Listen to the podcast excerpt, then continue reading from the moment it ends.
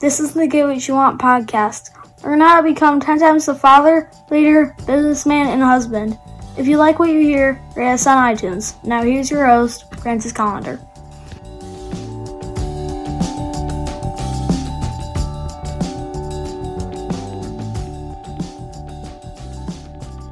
You know, you have to be prepared. That's a, uh, being prepared is fucking key to long-term success. Shit's gonna happen, things are gonna go wrong, and you need to be prepared for those uh, there's those circumstances, those instances where where you know you gotta you gotta you know uh, fall back on your training, so to speak. That's uh, you know it could be you know maybe you're gonna lose your job, so uh, you know make sure you got a stockpile of money to pay your bills. You know, maybe, uh, you know, there's going to be uh, uh, an emergency like this COVID thing, and you're going to need seven hundred rolls of toilet paper. So you better stock up now. You know, food, same thing. You know, you hear these crazy, uh, crazy preppers. Oh, the world's going to end. The apocalypse is coming. Have a, have some storage of food. I hear a tale of, uh, you know, uh, women who lived to a woman. Uh, let me rephrase that. A woman who lived through the uh, the Great Depression. She used to have canned food in her basement, uh, up against one wall, from floor to ceiling, stacked up. So if anything happened, she had food to eat. Now, obviously, you know, I don't suggest you you like have canned food from for months. But it can't hurt, you know.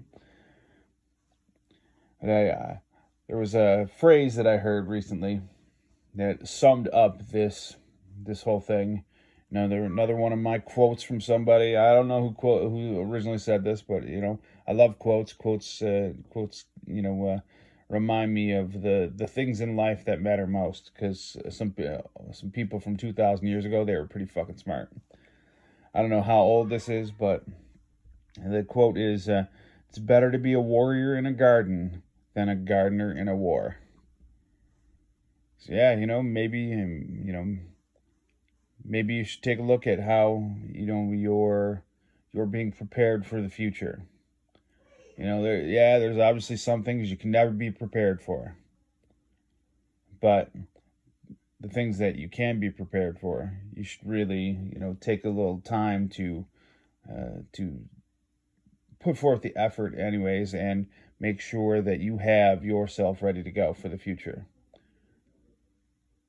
Take a look at, you know, what you're doing and, and all the, the stuff that you do during the day, and maybe to, you know, see how you can improve your life. Get yourself set up for, uh, in case of a failure. All right. So that is your challenge for today. See how you can make yourself a little bit more prepared in case something happens. In case something happens.